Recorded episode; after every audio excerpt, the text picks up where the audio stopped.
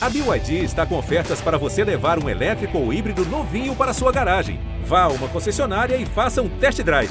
BYD, construa seus sonhos.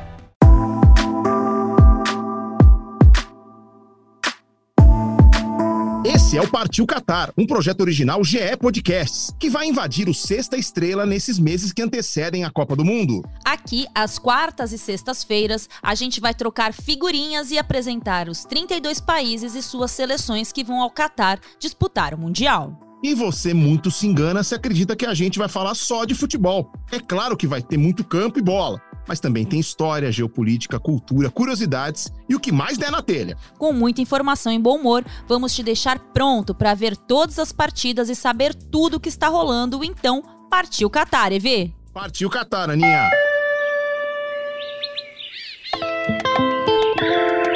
Ô, Everaldo Marques, já pensou em aposentadoria?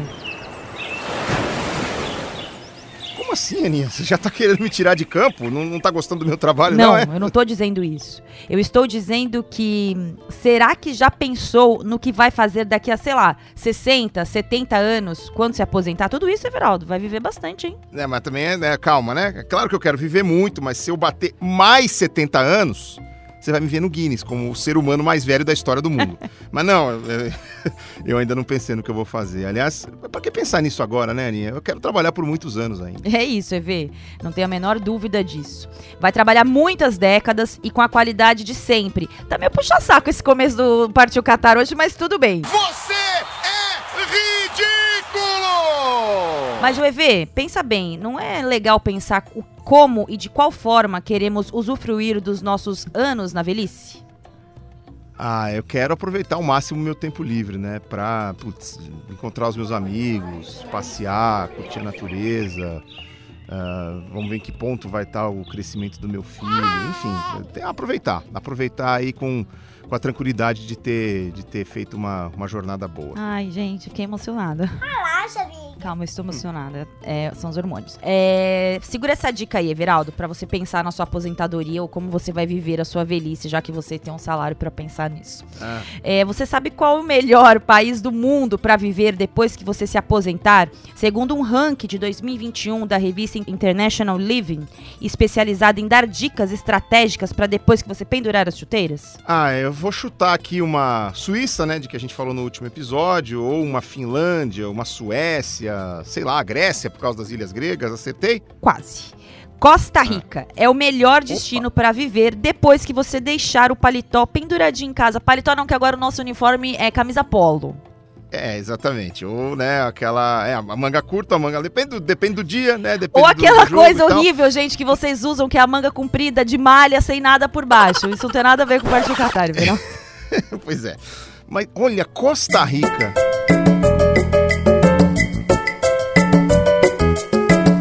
Como diria Zagalo, aí sim fomos surpreendidos novamente. Mas Alguma razão especial, Aninha? EV, você já imaginou, por exemplo, viver num país que não precisa ter exército? Olha, gente, que maravilha. Porque não tem conflitos armados de grande impacto? Ou que tem 96% da população completamente alfabetizada, um clima tropical de estilo caribenho super agradável e com mais de mil quilômetros de litoral, que conta com mais da metade do território formado por uma grande floresta preservada, atmosfera acolhedora, programas de governo que facilitam a moradia, excelente rede de saúde gratuita, democracia estável, segurança, confiança.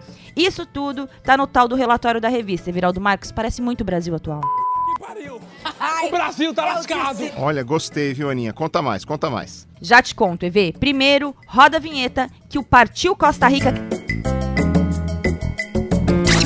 Quer dizer, Partiu Qatar está no ar.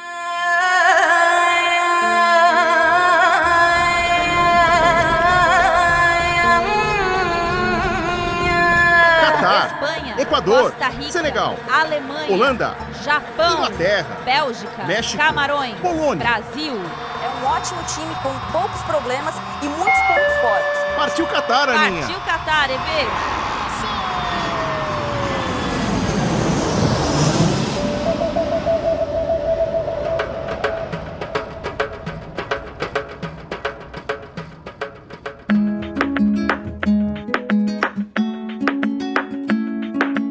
Segura aí, Evi. A Costa Rica tem um apelido bem peculiar. É conhecido como o Jardim do Éden Vivo, já que boa parte da biodiversidade mundial está lá. São muitas espécies num espaço bem pequeno relativamente. O país ocupa uma área correspondente a não mais do que 0,03% do planeta. Demais. A gente se orgulha, né, Aninha, de dizer que a Amazônia é o pulmão do mundo e nem faz ideia de que existam biomas tão legais em outras partes do planeta e tão pertinho da gente, né?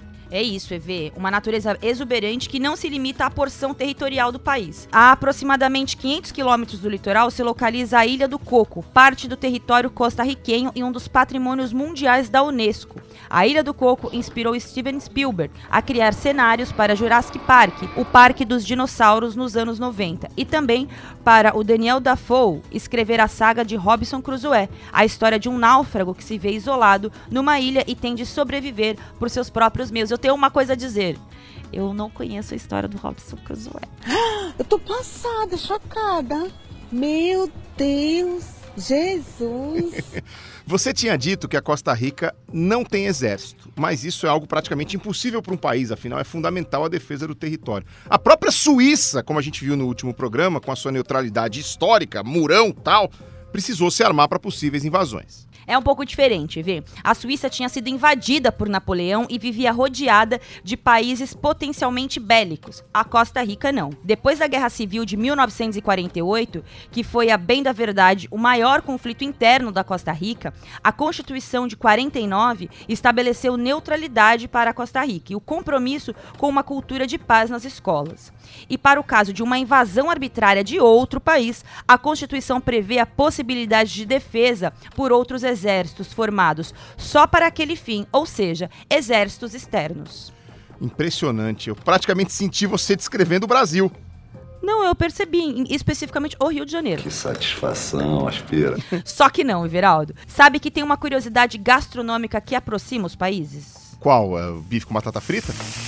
Olha que maravilha. Quase. Arroz com feijão mesmo, Evê. É mesmo. Agora, importante, hein? Pergunta crucial, Ana Thaís. Matos. Não me decepcione.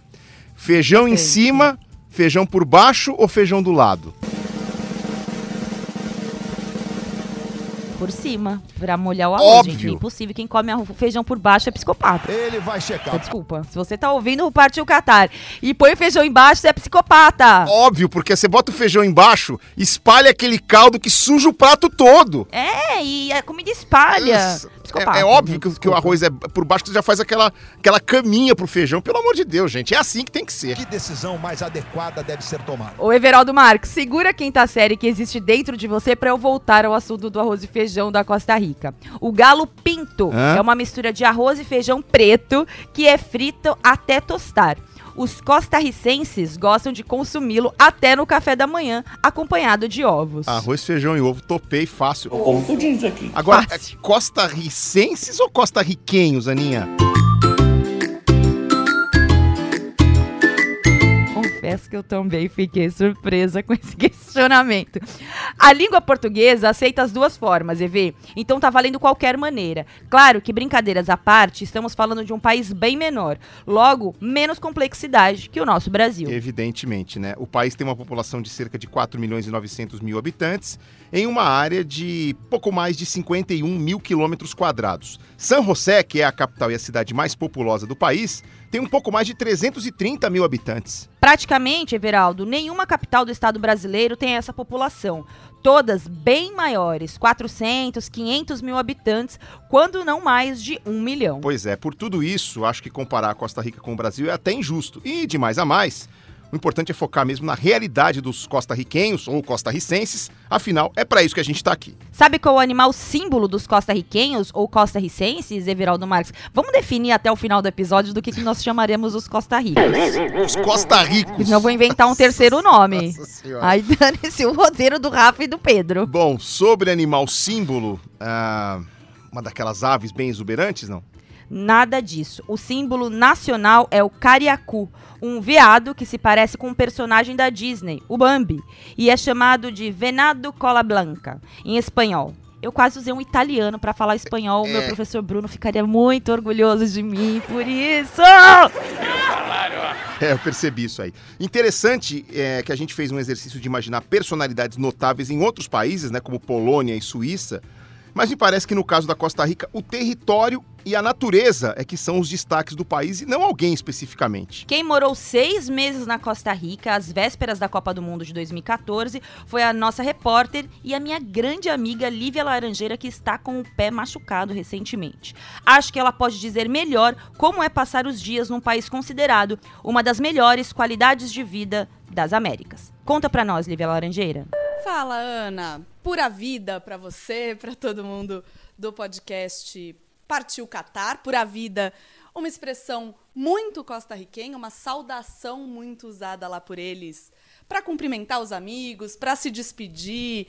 É uma espécie de olha como a vida é boa e na Costa Rica ela é mesmo. Então, eu começo a minha participação desejando pura vida para vocês. É, morar na Costa Rica foi uma experiência muito especial para mim. Eu me senti muito acolhida lá. Então, a primeira lembrança que eu tenho quando eu vou falar sobre como foram esses seis meses morando na Costa Rica é de encontrar um povo muito acolhedor. Vocês imaginem. Eu tinha lá os meus vinte e poucos anos, estava sozinha num país desconhecido, com uma câmera, um tripé, andando para cima e para baixo, é, tendo que me gravar, e eu sempre me senti muito respeitada, muito segura com as pessoas tentando me ajudar ali, como elas podiam. Então, essa é a primeira lembrança, assim, a memória mais forte que eu tenho é de mesmo nos momentos de aglomeração, quando estava todo mundo ali querendo chegar perto da câmera porque causa uma certa curiosidade, eu lembro de serem pessoas muito respeitosas, de eu me sentir muito segura na Costa Rica. Outro ponto que não tem como não citar é a questão da diversidade, né? A Costa Rica é um país, apesar de pequenininho no mapa, é um país que concentra, se eu não me engano, eu fiz essa pesquisa na época, concentra 5% de todas as espécies do planeta. Então você imagina um, pa um país do tamanho ali do Rio Grande do Norte, com 5% de todas as espécies do planeta. Então, para onde você ia, você encontrava paisagens exuberantes, muito diversas, com cenários muito bonitos e diferentes uns dos outros. Então tem vulcão, tem praia, tem é, floresta. Eu fui fazer arborismo num fim de semana de folga. Eu fui visitar vulcões, eu lembro que a Costa Rica tinha muitos vulcões, que é uma coisa diferente para gente. Os dois litorais, né, tanto o litoral caribenho quanto o litoral do Pacífico, que é muito procurado por surfistas. Então, assim, era um país muito rico em diversidade. E, é claro, isso faz com que seja um país muito bonito e muito bem cuidado, muito bem conservado. Eles entendem a importância de cuidar do meio ambiente. Então, isso também era muito legal. A Costa Rica, como vocês disseram, né, é um um país sem exército, um país com uma sensação de segurança muito muito grande, um oásis democrático ali historicamente, né, numa região em que houve muitos conflitos, ditaduras, muitas guerras, inclusive guerras civis, a Costa Rica é um pequeno oásis, é um país muito especial e eu recomendo que todo mundo conheça. Vale muito a pena visitar a Costa Rica, mesmo que não seja para morar quando se aposentar, mesmo que seja só para fazer turismo, mas vale muito a pena conhecer. É um país muito especial, viu, Ana?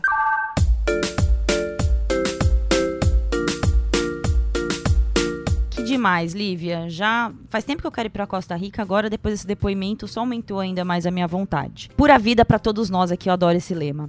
Daqui a pouco quero ouvir mais um pouquinho da Lívia contando mais sobre é, viver né, na Costa Rica. Mas quando nós falamos da Polônia, Evê, abrimos explicando que é praticamente o time de um homem só, o incrível Lewandowski, atual melhor jogador do mundo, duas vezes pela FIFA, mas em relação à Costa Rica, dá para dizer o mesmo, sabia?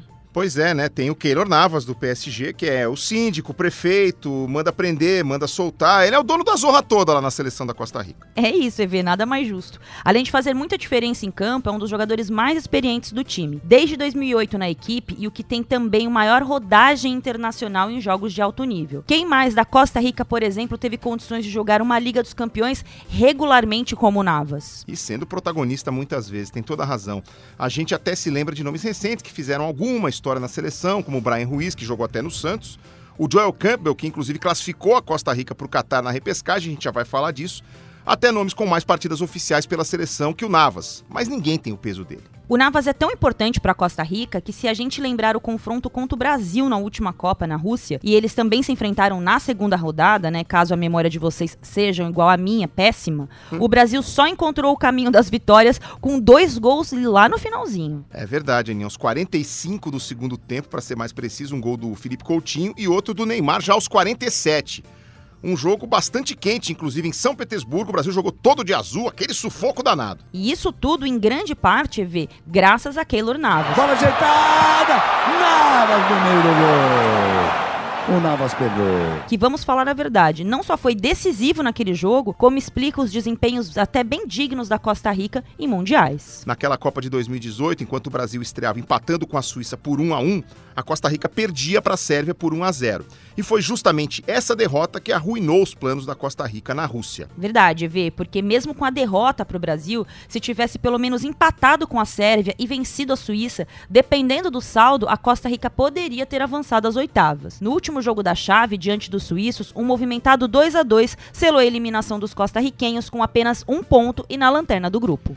Agora eu fiquei aqui com a pulga atrás da orelha. Se já são mais de 90 anos de mundiais, por que nós só vamos ver a Costa Rica aparecer de fato a partir da Copa de 90, ou seja, há 32 anos? Bom, vez são duas questões importantes. Quando nós falamos do Marrocos lá no terceiro episódio, comentamos que África, Ásia, Oceania e América Central, do Norte e Caribe demoraram mesmo a receber mais vagas da FIFA. Até meados dos anos 80, o grosso das vagas ficava ali com o continente europeu e um pouco só para o sul-americano, que mesmo assim nem recebia tanta vaga. A Argentina, por exemplo, perdeu a chance de ir a uma Copa em 70 porque foi eliminada para o Peru na Bomboneira. Inclusive, já falamos sobre isso. Eram só 16 seleções a final. Depois, aumentou para 24. O outro ponto, Aninha, é que as seleções constroem hegemonias locais. As Américas Central do Norte e o Caribe, a zona chamada de CONCACAF, sempre tiveram o México dominante e, num segundo momento, os Estados Unidos. Essa terceira força foi de alguma forma reivindicada pelos costarriquenhos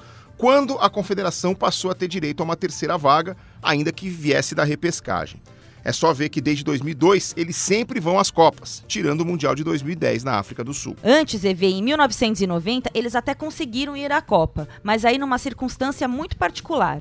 A vaga na fase final das eliminatórias, que seria disputada com os mexicanos, acaba caindo no colo dos costarriquenhos. Isso porque o México foi excluído pela FIFA do Mundial, depois de um escândalo de manipulação de idade nas eliminatórias para o Mundial Sub-20. Hum, é, o capitão mexicano nas eliminatórias do Sub-20, só a título de curiosidade, tinha na verdade 27 anos, mas nos registros constava como 7 anos mais novo. É gato isso, Brasil?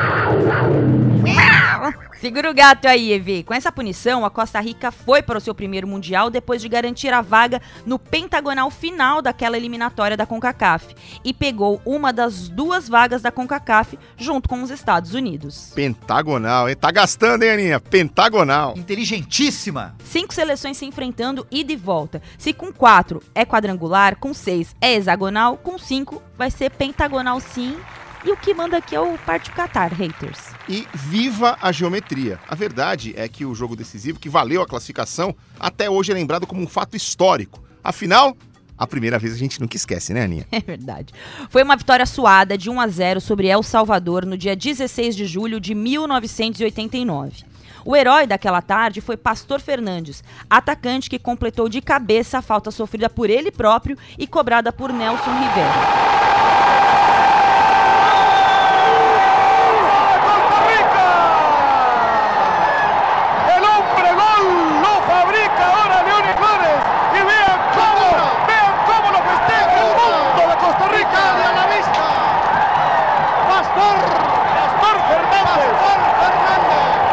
A curiosidade é que Pastor nem deveria ter entrado em campo naquele dia. O titular era o melhor jogador do time, Evaristo Coronado, mas que acordou no dia do jogo com um terrível torcicolo. Então, o técnico Marvin Rodrigues chamou o Fernandes e deu a notícia: vai lá e se consagra, meu filho. E foi, Eve. Cabeça boa, bola no canto do goleiro e a primeira classificação da história dos costarriquenhos para o Mundial. 46 minutos. ¡Ah!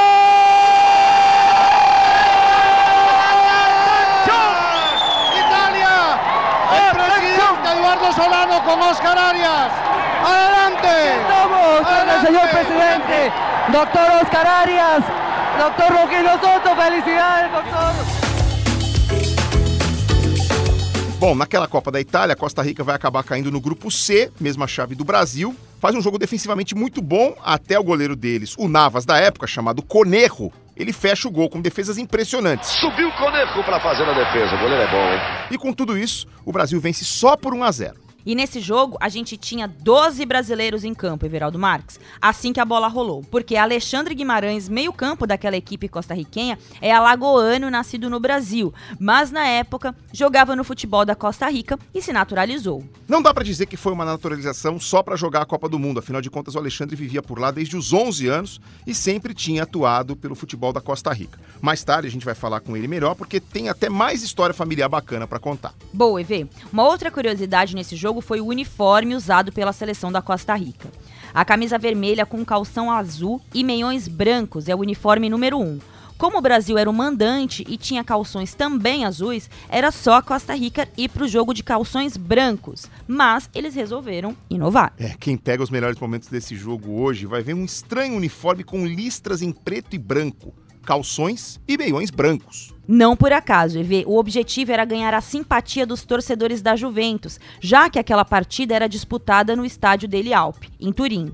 Se foi culpa ou não do uniforme, o listrado em preto e branco acabou depois sendo adotado pela seleção como um segundo ou terceiro uniforme. Nos outros dois jogos da chave, disputados não em Turim, mas em Gênova, o uniforme variou. Diante da Escócia, vitória por 1 a 0 com o tradicional vermelho e azul, que aliás tinha as cores do Genoa, clube de lá também. Depois derrotaram a Suécia de virada por 2 a 1, já com o uniforme alvinegro.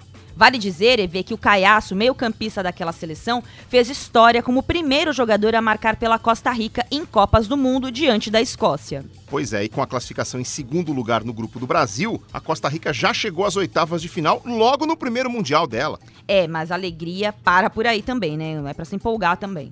Num jogo de muitos gols na cidade de Bari e voltando a fardar vermelho, como gostam de dizer os gaúchos, acabou goleada pela Tchecoslováquia por 4 a 1 e assim se despediu daquele Mundial. Eu fiquei pensando numa coisa aqui, Aninha. É, você falou do grupo do Brasil, né? Aí eu me lembrei que em 2018, agora na Rússia, as duas seleções caíram na mesma chave, o que já tinha acontecido no ano do Penta, né?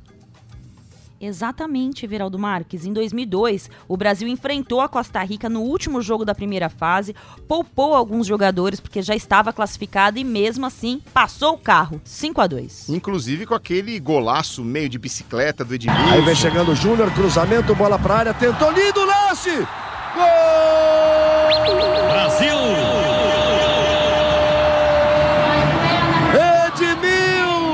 Número 5, coisa linda! O Júnior lateral também fez gol. Foi a festa. Ai, que saudade. O Brasil jogando com aquela camisa amarela, short branco e meiões azuis. Que combinação maravilhosa. Brincadeira.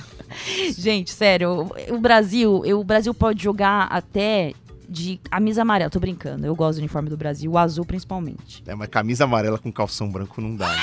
Não dá. Não dá, é esquisito, né? Não, parece que é outra seleção. O primeiro jogo de Copa do Mundo da minha vida, que eu me lembro, é o Brasil e Espanha na estreia da Copa de 86. E como a Espanha era calção azul, o Brasil jogou de calção branco. Eu ficava olhando assim, falando, Meu irmão "Não é fala a possível", mesma coisa. né? E ainda na hora Meu do irmão hino, eles erraram o hino nacional do Brasil, meteram o hino na bandeira, a imagem do Sócrates balançando a cabeça assim. Falei, cara, tá tudo errado, o hino tá errado, o uniforme tá errado. Do pendão da esperança. Vamos voltar. Ah, logo- Bom, Augusto da paz, tua A Costa Rica não foi longe naquele Mundial e exatamente graças àquela partida contra o Brasil. Como estava com quatro pontos, uma vitória e um empate, precisava não perder por muito, ou que a Turquia não goleasse a China no outro jogo da chave no mesmo horário. Muito azar ou certa dose de incompetência dos costarriquenhos. Mas olha que curioso, foi a única seleção que fez dois gols no Brasil naquela Copa. Brasil que só levou quatro gols no Mundial inteiro. Ê, Felipão! Caramba, hein? Metade dos gols que o Brasil levou na Copa. Mas também tem que dar um desconto, né? Ter sido um time misto, mas de qualquer maneira, vale o registro como curiosidade. E vale dizer também, EV, que o Brasil tem um papel muito importante na trajetória da Costa Rica em mundiais. Desde 1990, são cinco Copas disputadas por eles em oito possíveis. E dessas cinco, enfrentaram o Brasil em três. Ô azar! E em 2014, para sorte deles, não cruzaram com a seleção, mas vieram ao Brasil, já que, como todos nós sabemos, o Mundial foi aqui. E dá pra dizer que a Copa do Mundo do Brasil trouxe bons fluidos para os ticos, EV? Ticos. Sim, vamos explicar esse apelido aqui rapidinho. Muita gente não sabe, mas a seleção costarriquenha carrega o apelido carinhoso de Ticos.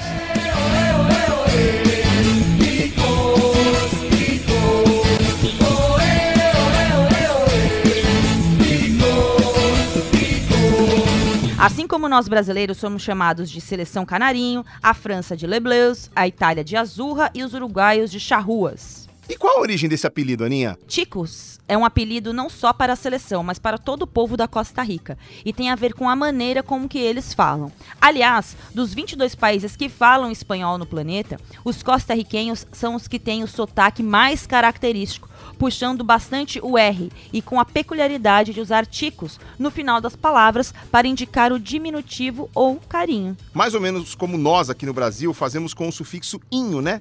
É, nem sempre inho quer dizer diminutivo. A gente pode falar minutinho, quentinho, rapidinho, fofinho. Certo? Anica. Nossa. Exatamente, Vezico. Vesico.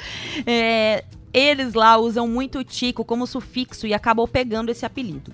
Mas voltando aos ticos, eles vieram ao Brasil em 2014 e praticamente com zero expectativa. Estavam num grupo que tinha Uruguai, Inglaterra e Itália e depois eu vou, falar, vou contar uma história sobre esse grupo. Olha, Aninha, eu, eu até me atrevo a dizer que na era das Copas do Mundo com 32 times, que começa em 98, esse foi o grupo da morte mais da morte já visto em mundiais, né? Uruguai, Itália e Inglaterra. Como assim? exatamente essa história que eu ia complementar. Eu lembro que ao final desse grupo, né, do grupo da morte, apareciam várias carinhas assim, né? É, grupo da morte, cara da bandeira da Costa Rica, prazer, la muerte.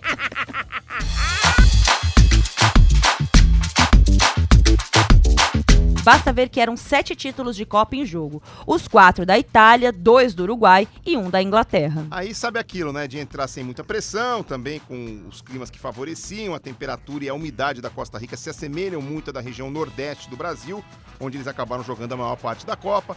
A torcida do Brasil deu aquela dotada gostosa nos costarriquenhos, você sabe, né? Tem uma tendência sempre de torcer pro mais fraco, né, Aninha? Exatamente, EV. Fato é que a Costa Rica venceu na estreia o Uruguai de Cavani, Forlan, Lugano, Godin e companhia, já que Luizito Soares ainda se recuperava de uma lesão. É, meus amigos, acho que Luizito Soares será chamado. Mas de qualquer modo, venceu a poderosa Celeste, quarta colocada na Copa da África do Sul. E bem imponente a vitória. Vitória histórica da Costa Rica na estreia da Copa do Mundo.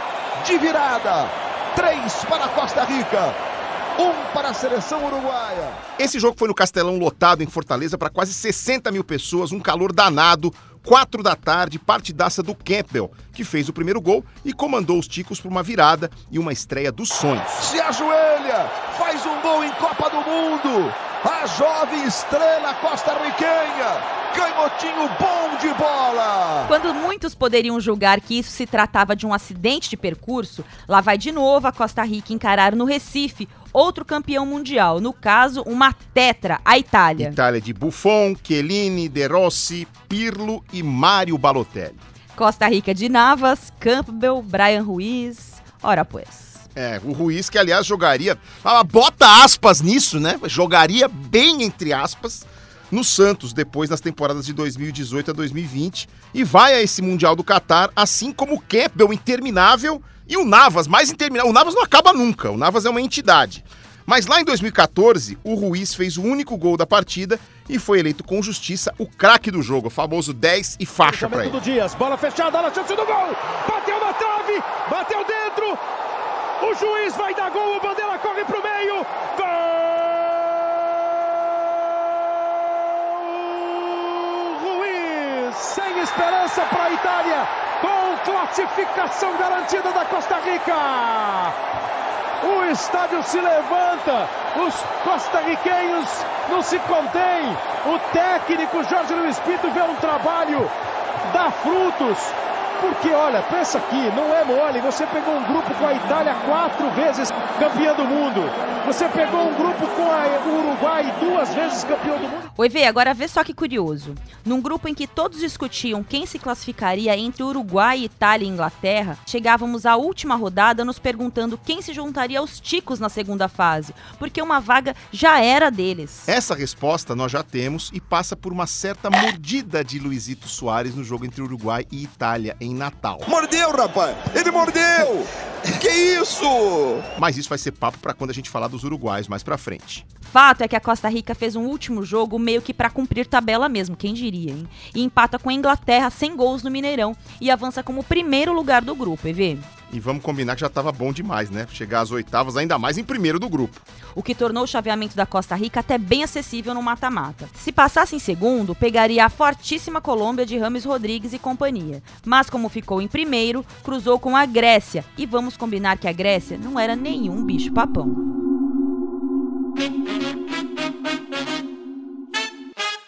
Não mesmo. O jogo disputado no Recife teve de tudo. Gol sem querer do Brian Ruiz. Rolou na entrada da área, o toque de primeira pro gol! Gol! Brian Ruiz, gol da Costa Rica! Atuação impecável do Navas, expulsão e Costa Rica jogando com um a menos, gol de empate da Grécia no último minuto, prorrogação and pênaltis e também a minha torcida para a Grécia cair, porque eram uns nomes muito difíceis durante a Copa e eu queria muito que eles caíssem para ajudar nas transmissões, Everaldo Marques. E também dá uma licencinha aqui que o homem fez a diferença. Ouve só o que o Navas fez na cobrança de Gekas. pega o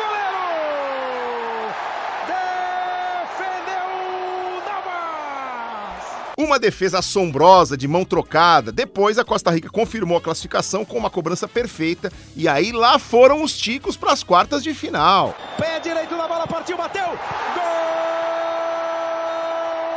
Costa Rica! Todo mundo comentava, virou um dos grandes assuntos da Copa do Mundo no Brasil. A zebra costa-riquenha, como eu disse, né? Era o grupo La Muerte com a foto da bandeira da, da, da Costa Rica. Jornalistas, ex-técnicos, ex-jogadores, todo o métier da Copa tentando descobrir qual era o segredo do time do colombiano Jorge Luiz Pinto. Se com mais juízo do que sorte ou mais sorte do que juízo, fato é que os ticos chegavam às quartas de final do jeito que queriam, jogando mais uma vez no Nordeste, a quarta vez em cinco jogos na Copa. Nessa oportunidade em Salvador e sem nenhuma responsa. Só que do outro lado, tinha um probleminha. Um probleminha bem detalhe, assim, vou citar aqui qual era esse probleminha. A adversária era uma das melhores gerações da Holanda de todos os tempos. O time de Robin, Snyder, Van Persie, Winaldo, Memphis Depay surgindo, a base daquela seleção que tinha eliminado o Brasil na Copa de 2010. Valeu, Felipe Melo! E sejamos justos, né? Ainda uma seleção que tinha lenha para queimar, tanto que acabaria com o terceiro lugar nesse Mundial em 2014. O jogo na Fonte Nova foi, como se previa, um ataque holandês contra a defesa da Costa Rica, quer dizer, contra Navas. E o goleiro mostrou porque já tinha antes mesmo da Copa sido eleito o melhor do campeonato espanhol, ainda atuando pelo modesto Levante. Passou na esquerda o DPI, bola pro DPI, botou na frente, bateu pro gol Navas! Snyder bateu Navas! Van Persie partiu, tocou no Van Persie, Navas aos pés do Van Persie para ficar com ela.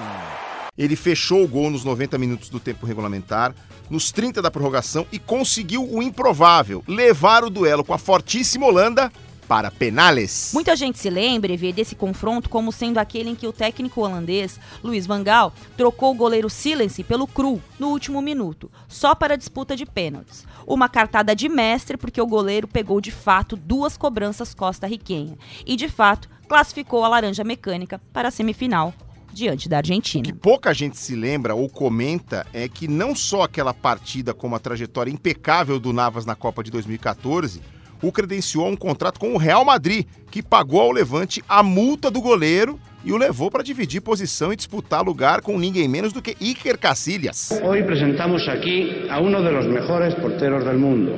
Keylor Navas, bienvenido a tu casa. Estás a punto de enfundarte la camiseta del Real Madrid.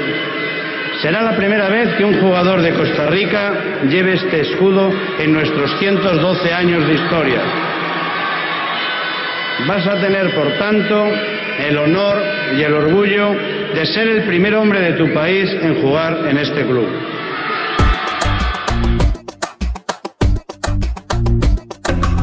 Acho que vale aqui, Eve, abrir parênteses para o Navas, para falar algumas curiosidades sobre ele.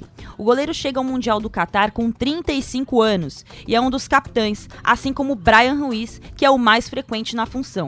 E já falamos, inclusive, um dos mais experientes dessa seleção. Ele tem mais de 100 jogos com a camisa da Costa Rica e começou num dos times mais populares e vencedores da Costa Rica. É isso aí, Aninhas. O Navas começou no Deportivo Saprissa e logo chamou a atenção do mercado europeu. Como costumava acontecer até uma década atrás com os goleiros não europeus, ele não conseguiu ir de cara para um time grande, mas foi chamado para defender o Albacete, da segunda divisão da Espanha, em 2010. E não por acaso. O Conejo, aquele goleiro que fechou o gol contra o Brasil em 90 na Copa da Itália, também tinha sido goleiro do Albacete na época. Então o clube meio que quis tentar repetir a dose. Claro que o Navas se destacou por ser o grande goleiro que é e logo logo acabou alçando voos maiores. Ele foi chamado em 2012 pelo Levante, que já estava disputando a primeira divisão né, de La Liga, é, e começou a chamar a atenção por ser decisivo em jogos diante dos clubes maiores, como Barcelona, Real Madrid e Atlético de Madrid. Faltava o batismo de fogo, que era se destacar num torneio internacional. Como o Levante não disputava as Copas Europeias, a vitrine do Navas acabou sendo mesmo a Copa do Mundo. Depois de ser tão decisivo no Mundial de 2014, ele foi disputado a tapa entre Real Madrid e Bayern de Munique, mas os merengues fizeram uma proposta melhor, já que queriam repor a perda iminente do reserva do Cacilhas, o Diego Lopes, e assim contrataram o Navas. O restante da trajetória dele a gente já conhece. Cacilhas deixou o Real Madrid em 2015 e abriu a oportunidade para o Navas virar titular. Ele brigou por posição com Kiko Cacilha, nome até parecido, e acabou se sobressaindo.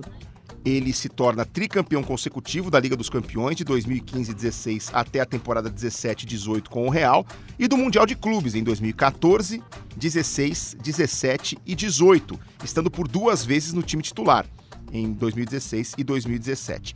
Isso sem contar um título de La Liga. A trajetória vitoriosa do goleiro rendeu até um filme sobre a vida dele. Keylor Navas, Homem de Fé, estreou em 2017 e narra toda a trajetória do goleiro, desde o início da sua carreira até a negociação com o Real Madrid.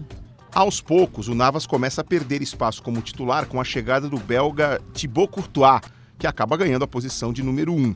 Só que o bilionário Paris Saint-Germain se interessa por ele e o contrata. No Paris Saint-Germain, ele vai ser bicampeão francês, bicampeão da Copa da França e vice-campeão da Liga dos Campeões em 2020, perdendo a final para o Bayern de Munique.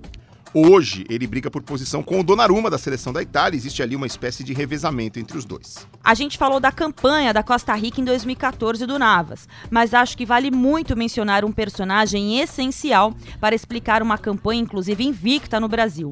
Pouca gente para para pensar, mas a Costa Rica foi eliminada sem perder nenhum jogo.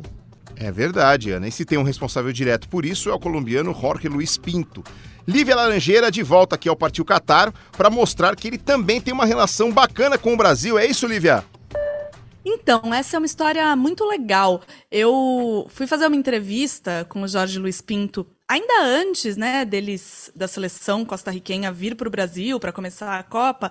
E aí ele estava falando sobre as estratégias dele, é, como ele pensava em montar o time. Era muito impressionante porque os costarriquenhos e a comissão técnica estavam muito confiantes, apesar de estarem no grupo da morte, estavam muito confiantes de que eles podiam fazer uma boa campanha. E aí eu estava conversando sobre isso com o Jorge Luiz Pinto, e ele começou a me contar que muito do que ele aprendeu sobre futebol, ele aprendeu no Brasil.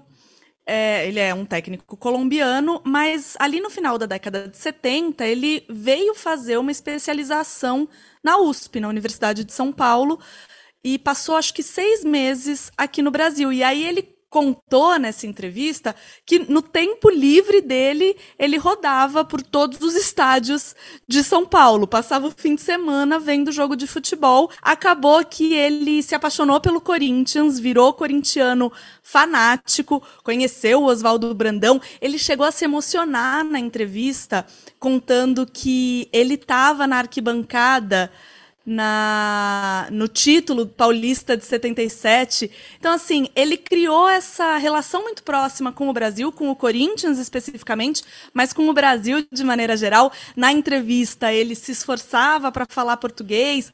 Então, ele estava muito ansioso para voltar para o Brasil, para essa Copa do Mundo disputada no Brasil e querendo fazer uma campanha bacana com a seleção costarriquenha e fez mesmo, né? Fez uma campanha histórica com os ticos.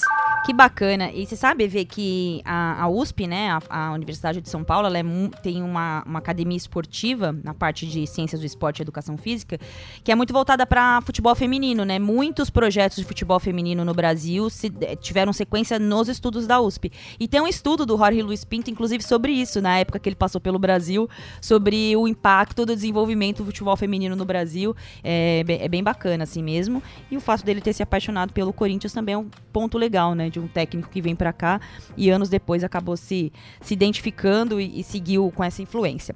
Vale falar também, Evê, de outros três personagens muito importantes para a seleção da Costa Rica. E todos eles estarão na Copa do Mundo do Catar, salvo algum problema físico. O primeiro deles é Joel Campbell. O Campbell, pelo menos em tese, é o responsável pelos gols da Costa Rica. Inclusive, foi o jogador que classificou os ticos na repescagem para o Catar, uma vitória muito suada sobre a Nova Zelândia por 1 a 0 gol dele, num jogo único disputado no próprio Catar. Eu comentei esse jogo pro Sport TV, inclusive, foi um jogo bem ruim. A seleção da Costa Rica tem tudo para fazer uma péssima Copa. Repescagem, é, Everaldo, porque a campanha costa-riquenha foi um tanto acidentada, bem diferente do que tinha acontecido nas últimas eliminatórias. Pois é, como tem um bom ranking, a Costa Rica só entra para disputar o hexagonal final da CONCACAF, que dá três vagas diretas e uma para repescagem. Normalmente, as vagas têm ficado entre México, Estados Unidos e a própria Costa Rica, e vez por outra, Honduras ou Panamá entram ali para incomodar. Só que dessa vez, como eu já disse, a Costa Rica penou muito no início do hexagonal e viu um adversário incomum surgir à frente, o Canadá. Os canadenses não vão ao Mundial desde 1986 no México. Nós ainda vamos falar melhor sobre eles, mas a questão é que com três forças muito destacadas, os países da América do Norte, Canadá, Estados Unidos e México, a Costa Rica se viu verdadeiramente ameaçada de não chegar ao Mundial, já que o Panamá também fazia uma boa campanha. Foram seis pontos conquistados nas sete primeiras rodadas, de um total, óbvio, de 14. Um turno sofrível que deixava a Costa Rica fora da zona de classificação e até mesmo via repescagem. Olha aí a importância de manter um técnico. O treinador era o colombiano Luiz Antônio Soares, o mesmo que tinha feito até uma campanha bem ruim com a seleção de Honduras na Copa de 2014. Mas a seleção insistiu com ele e a Costa Rica foi ganhando corpo no segundo turno. A arrancada final tem seis vitórias, um empate, 19 pontos conquistados que levaram a Costa Rica à repescagem intercontinental contra o vencedor da Oceania, que acabou sendo a Nova Zelândia. Aí voltamos ao nosso segundo personagem. O Joel Campbell tinha até passado de forma bem discreta pelas eliminatórias com apenas dois gols. Então, existia uma certa desconfiança do torcedor em relação ao atacante do Deportivo Saprissa. O curioso na carreira do Campbell é que ele teve contrato ativo com o Arsenal por sete temporadas, mas raramente jogava pelo clube. Ele se destacou na Copa América de 2011, quando a Costa Rica foi convidada, chamou a atenção dos Gunners, foi para o time de Londres, mas acabou sendo emprestado sete vezes a seis clubes diferentes, entre 2011 e 2018. Mesmo fazendo uma boa Copa de 2014, o Campbell parece aquele jogador que sempre tá para acontecer, mas nunca explode, sabe? A Copa de 2018 dele foi bem ruim, inclusive. Só que nesse jogo decisivo de repescagem diante da Nova Zelândia, que valia a vaga para o Mundial do Catar, ele finalmente desencana. E vamos já com o primeiro lance de ataque para Costa Rica, bola trabalhada para dentro da área, desvio pro gol! Joe Campbell! Gol!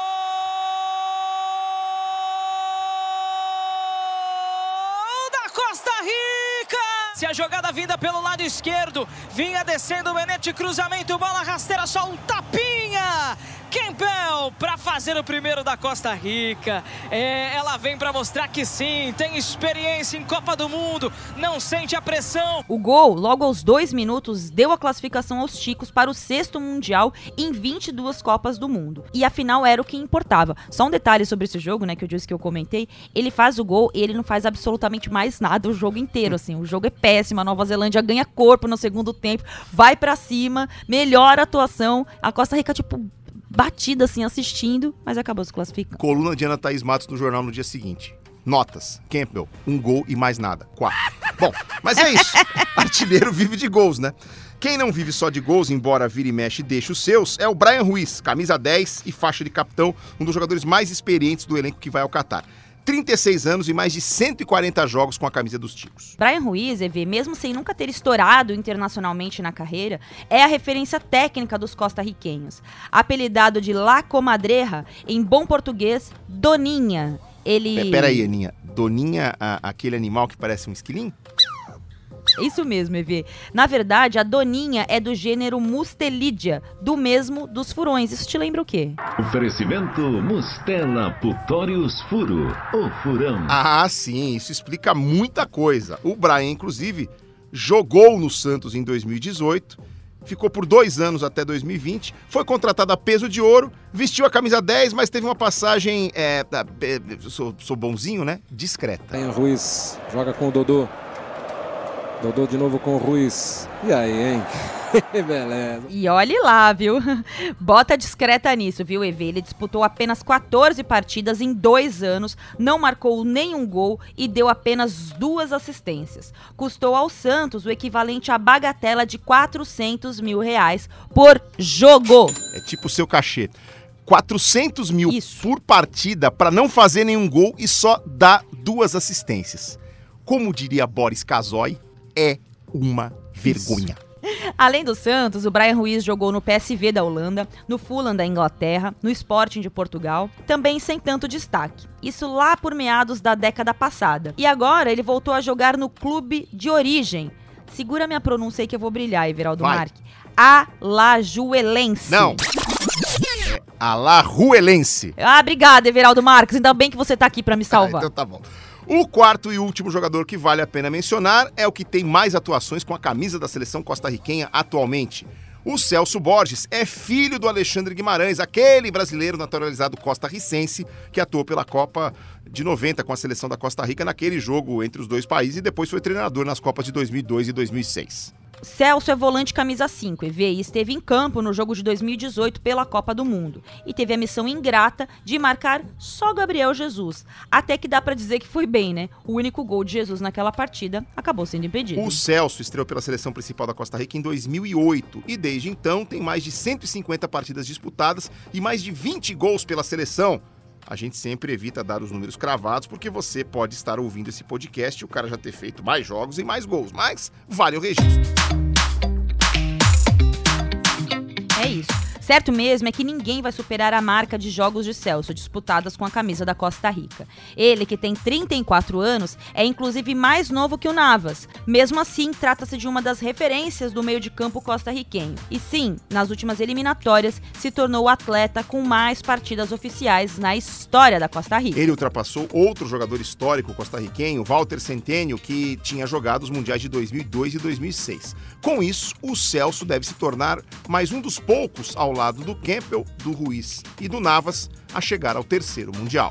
Parece claro que Ruiz, 36 anos, Navas, 35 e Celso Borges, 34, compõem uma Costa Rica de nomes envelhecidos, né, Evê? Até porque, Aninha, o próprio Campbell com 30 já não é mais nenhum garoto e seleção não é igual vinho para ficar melhor com o tempo de maturação em barril, né? É um cenário que lembra um pouco a seleção de 2006. A né? nossa do Brasil, no caso, né? Bem que podia ser, EV, mas eu falo deles mesmo. A Costa Rica chegou à Copa do Mundo da Alemanha já no fim de ciclo, tanto que nem se classificaram para a Copa seguinte, na África do Sul. A geração do Centênio, que a gente já mencionou aqui, do Ronald Gomes e do Paulo Anchope, já desembarcava no seu segundo Mundial depois da eliminação na fase de grupos em 2002. E era convidada de honra numa festa de gala. Coisas que um sorteio pode proporcionar. A Costa Rica teve a sorte, ou seria o azar, de abrir pela primeira e única vez na sua história uma Copa do Mundo, em 2006. A Alemanha, como já dissemos no episódio 2, se unia em torno do objetivo de sediar um Mundial pela primeira vez como um só país. O time entraria em campo em Munique como mero coadjuvante, claro, mas não deixava de ser interessante a perspectiva de botar água no chope dos alemães. One Shop, É. para ser mais precisa. One Toma Shop, essa. é, One Shop, One Shop, né? Nada, One tu. Shop tio pastel, é língua nova essa? Paulo Wanchop empatou a partida depois que a Alemanha estava em transe, em êxtase com o golaço de Philipp Lahm logo aos 6 minutos. E mesmo depois que Klose desempatou e ampliou para 3 a 1 lá estava novamente ele, Wanchop. Se é no- One. Não, se é, nova- se é novamente, é two shops, no caso, né? Não? Coisa ridícula. Lá estava ele de novo, Paulo Anchop, para diminuir e ameaçar a festa alemã, EV. Mas assim como tinha acontecido com o Brasil quatro anos antes, quando chegaram a estar perdendo só por 3 a 2 dessa vez a Costa Rica não foi além e ainda teve tempo de levar mais um, do Frings. 4 a 2 foi o placar final para delírio da torcida em Munique e em toda a Alemanha. Aquela não foi uma Copa legal para Costa Rica, EV. Dá pra dizer sem medo de errar que foi a pior de todas, inclusive. Imagina só, você cai numa chave que, apesar de ter a Alemanha, te dá a chance de jogar contra o Equador e a Polônia. A classificação não seria um sonho tão distante assim, né? É, não seria, mas ficou, depois de uma traulitada de 3 a 0 pro possante Equador.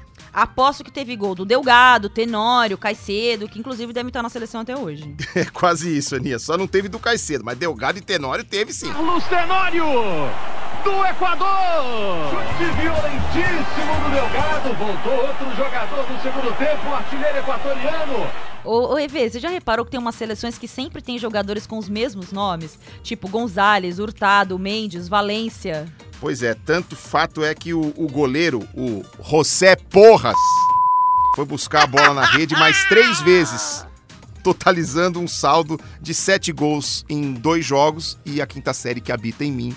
Saúde a quinta série que habita em você. Detalhe! Eu narrei um jogo da Costa Rica na Copa de 2006 e eu fui orientado a chamar o goleiro de Porras. Eu não sei de onde eles inventaram esse acento, mas não podia falar porras. Tinha que falar porras. E aí eu que me virasse com essa p desse nome. Eu viro onça quando tô com raiva. Ah, e ele ainda buscaria outras duas. Pense o que você quiser aí na sua casa. Vocês só pensam naquilo.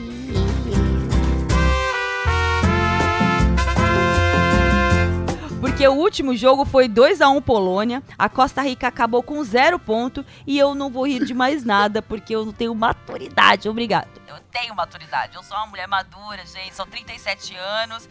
Everaldo Marques, você também é maduro, respira fundo e vamos dar sequência ao partido. O pessoal da edição que capriche nos pip nesse pedaço aqui, porque olha, é, sabe o que eu tô pensando aqui, Aninha? Eu não quero nem saber, mas diz.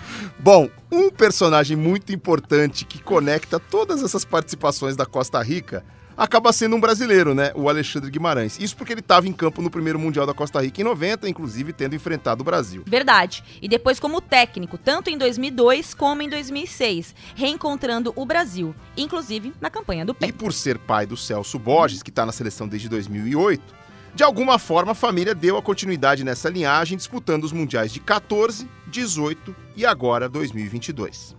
Então bora batermos um papo com o Alexandre sobre a Costa Rica e ver que Bora! Acho uma ideia excelente. Alexandre Guimarães, seja muito bem-vindo ao Partiu Qatar. Fala um pouco pra gente sobre o que foi jogar pela seleção da Costa Rica, depois treinar os ticos e agora ter o seu filho como jogador com mais partidas na história da seleção. Fala, Alexandre! A relação da, da Costa Rica, né, do, do, do costarricense ou costarriquenho, como, como falam aí, é, com futebol é uma, é, um, é uma paixão nacional. É, o futebol é, é uma coisa que a Costa Rica, principalmente seleção, é uma coisa que, que não se discute, é uma coisa que é, é, você desses assim amores, né, que por mais golpes que você leve, continua sendo o teu amor.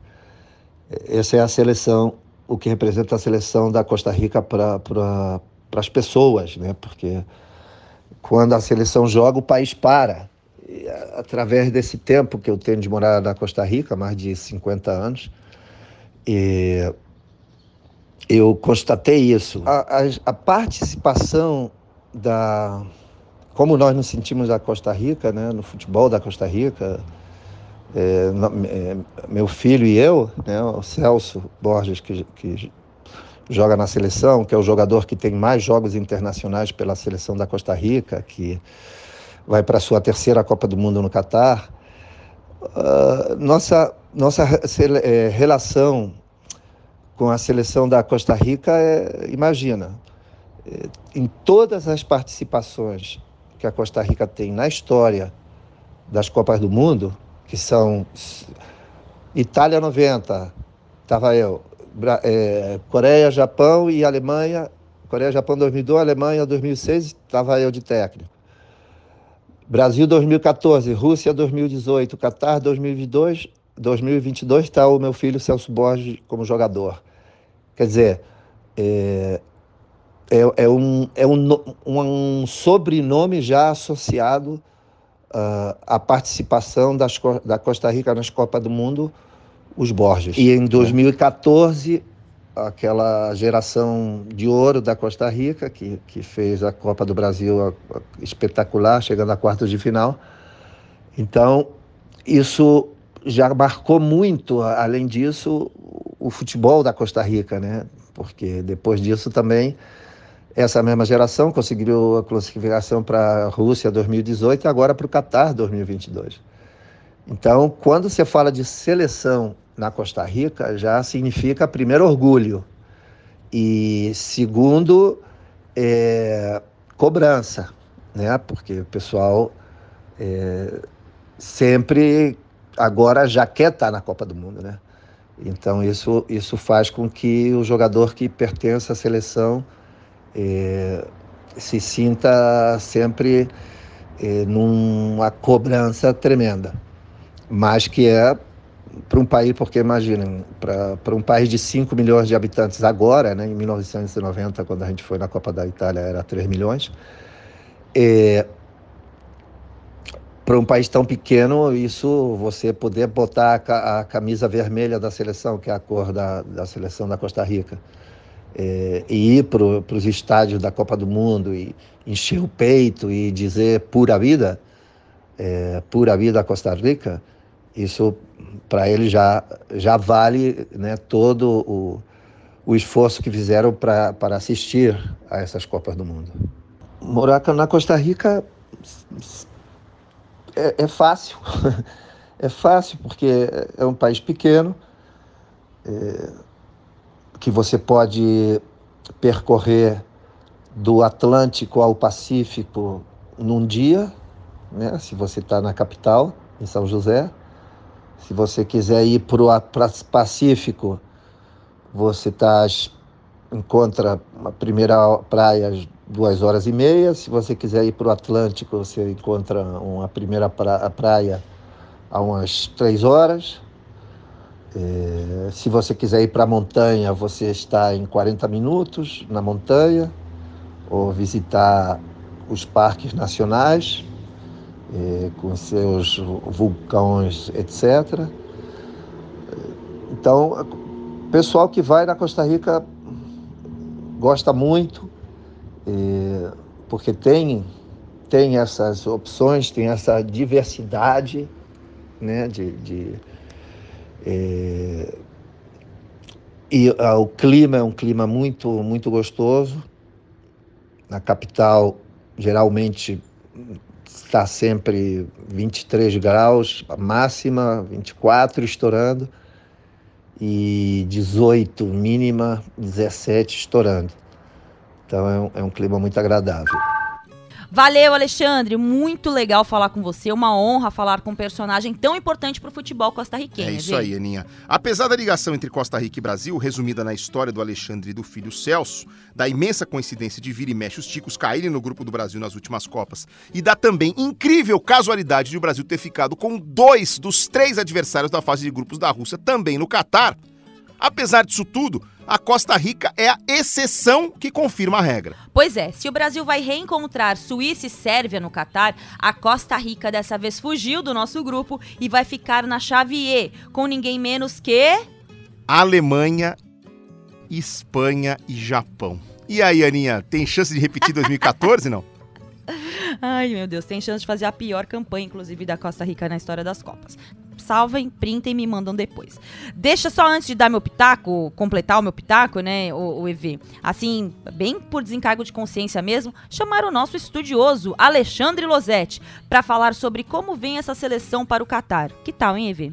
Vamos nessa, Aninha. Que rolem os dados, Losetti.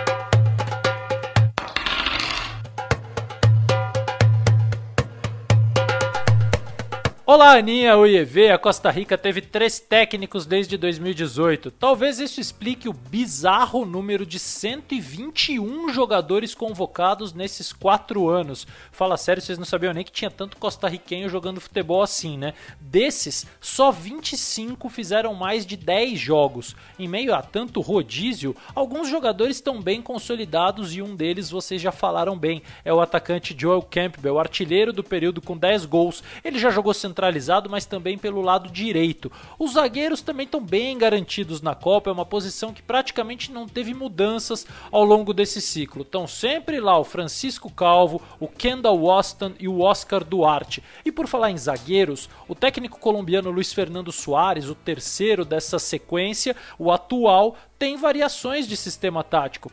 Com ele, a Costa Rica pode jogar tanto em linha de 4 como com 3 desses zagueiros. Um jogador bastante conhecido do público brasileiro, como vocês também já falaram, é o meio atacante Brian Ruiz, mas ele não tem vaga garantida não. Das 30 partidas que ele participou desde a última Copa, em 12 ele saiu do banco, inclusive nas últimas 7 atuações. E a campanha da Costa Rica nesse período é bem fraquinha, viu, Aninha, EV? É uma das pouquíssimas seleções que mais sofreram gols do que marcaram é que melhorou bem nesse ano de 2022. O time que chegou a ficar 11 jogos sem vencer entre 2020 e 2021 emendou uma sequência de 6 vitórias e um empate na reta final das eliminatórias, garantindo assim um lugar na repescagem. De qualquer forma, vai ser muito difícil repetir 2014. Naquela Copa, no Brasil, o então técnico Jorge Luiz Pinto disse para mim na véspera do sorteio que ele só não queria cair num grupo com dois campeões mundiais e acabou caindo com três: Itália, Inglaterra e Uruguai e para espanto geral, ele se classificou em primeiro lugar. Dessa vez a Costa Rica está no grupo com Espanha, Alemanha e Japão. Olha, Nieve, a sorte da Costa Rica em sorteios parece a minha jogando na loteria, tá bom? Beijo para vocês e até a próxima seleção.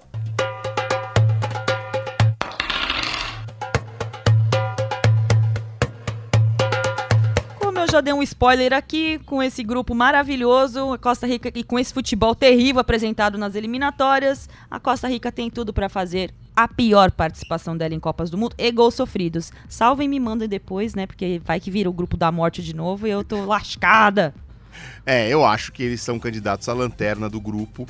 É, brigar ali com o Japão. Esse grupo, acho que se, se não passarem Alemanha e Espanha, todo mundo vai ficar chocado, né? Então é isso. A Costa Rica dessa vez acho que vai ser só um mero coadjuvante. Mas eu acho que em 2014 análises eram feitas mais ou menos nesse estilo, meses antes do Mundial, e chegaram lá e todo mundo quebrou a cara. Mas eu acho que o raio não cai duas vezes no mesmo lugar. Com esse timeco deles eu acho difícil também. Vamos lá. EV, nós sempre procuramos trazer outros fatos esportivos dos países que são temas legais por aqui também, né? A Costa Rica tem o futebol como esporte número um. Mas você sabia, claro que sabia que você sabe tudo de Olimpíada, que conquistou medalhas olímpicas? Tem isso, é? Quantas e quando? Eu vou fingir que eu que sei de Olimpíada aqui e vou soltar o meu verbo. Já te digo, para desenrolar todo o meu conhecimento sobre os Jogos Olímpicos, peço para o nosso árbitro levantar a plaquinha no tempo extra. Partiu mergulhar na história olímpica da Costa Rica? Uhum, acho que eu já entendi a dica. Partiu acréscimos! A Costa Rica tem apenas quatro medalhas em toda a sua história olímpica. E sabe o que é mais curioso disso, Everaldo Marques? Não faço ideia. Todas foram conquistadas no intervalo de 12 anos e por uma mesma família, na verdade, por duas irmãs. Bom, pela dica que você deu antes dos acréscimos, né, com o mergulhar, eu imagino que tenha sido na natação, é isso? É isso aí, Eve. Duas grandes mulheres costarriquenhas, as irmãs Paul, conquistaram um ouro, uma prata e dois bronzes para a Costa Rica entre os Jogos Olímpicos de 1988 em Seul e os de Sydney nos anos 2000. A natação é interessante porque te permite competir em muitos eventos num espaço relativamente curto de tempo dentro de uma mesma Olimpíada. Tá aí o Michael Phelps com as suas 28 medalhas para provar essa história. Inclusive, se eu tivesse um filho, ele se chamaria Michael ou Michael. Você já viu algum Michael com um nome frustrante? Michael Schumacher, Michael, Michael Jackson. Phelps, Michael Jackson.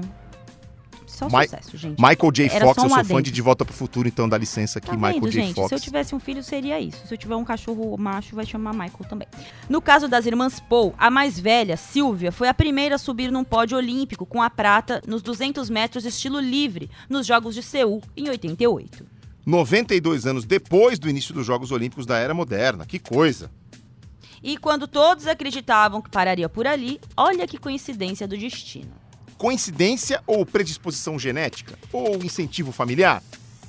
Que seja uma coisa ou outra, Everaldo Marques, mas fato é que Cláudia Pou, a irmã mais nova, superou o feito da irmã Silvia na mesma prova, oito anos depois dos Jogos Olímpicos de Atlanta, em 96. Primeiro e até hoje o único ouro costarriquenho em Olimpíadas. Deve ser bacana o jantar em família ali, aquela competição entre as irmãs. Aquela medalhinha em cima no canto da mesa ali. Mas você tinha dito que foram quebrado. quatro medalhas. E as outras? Mais quatro anos, EV, e a Cláudia voltou a Sydney para, na mesma prova, ganhar um bronze e ser ainda a terceira colocada nos 400 metros livres. É isso aí. Família que vence unida, permanece unida. Fim? Passamos a régua na Costa Rica, Everaldo Marques? Com certeza. E enriquecemos hã, hã, os nossos ouvintes de conteúdo. Então vem aí mais um sorteio! Bora lá pro sorteio! Atenção! Terminando aqui o episódio da Costa Rica e na próxima edição do Partiu Qatar nós vamos para o continente asiático para falar sobre a seleção de Coreia do Sul, que promete causar no grupo que tem Portugal, Uruguai e Gana. Recentemente jogou contra a seleção brasileira e olha, não foi brinquedo não. Vamos falar muito sobre Hyun-Min Son, mas não só sobre ele no próximo episódio do Partiu Qatar.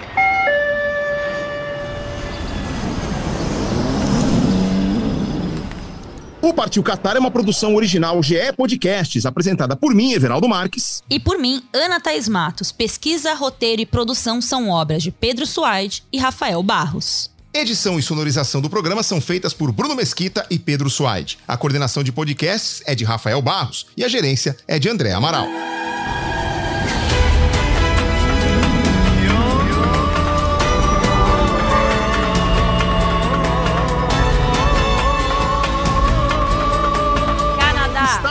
Unidos, Marrocos, País de Gales, Croácia, Argentina, Sérvia, Arábia Saudita, Suíça, Irã, Portugal, Austrália, Gana, Dinamarca, Uruguai, Tunísia, Coreia do Sul. França.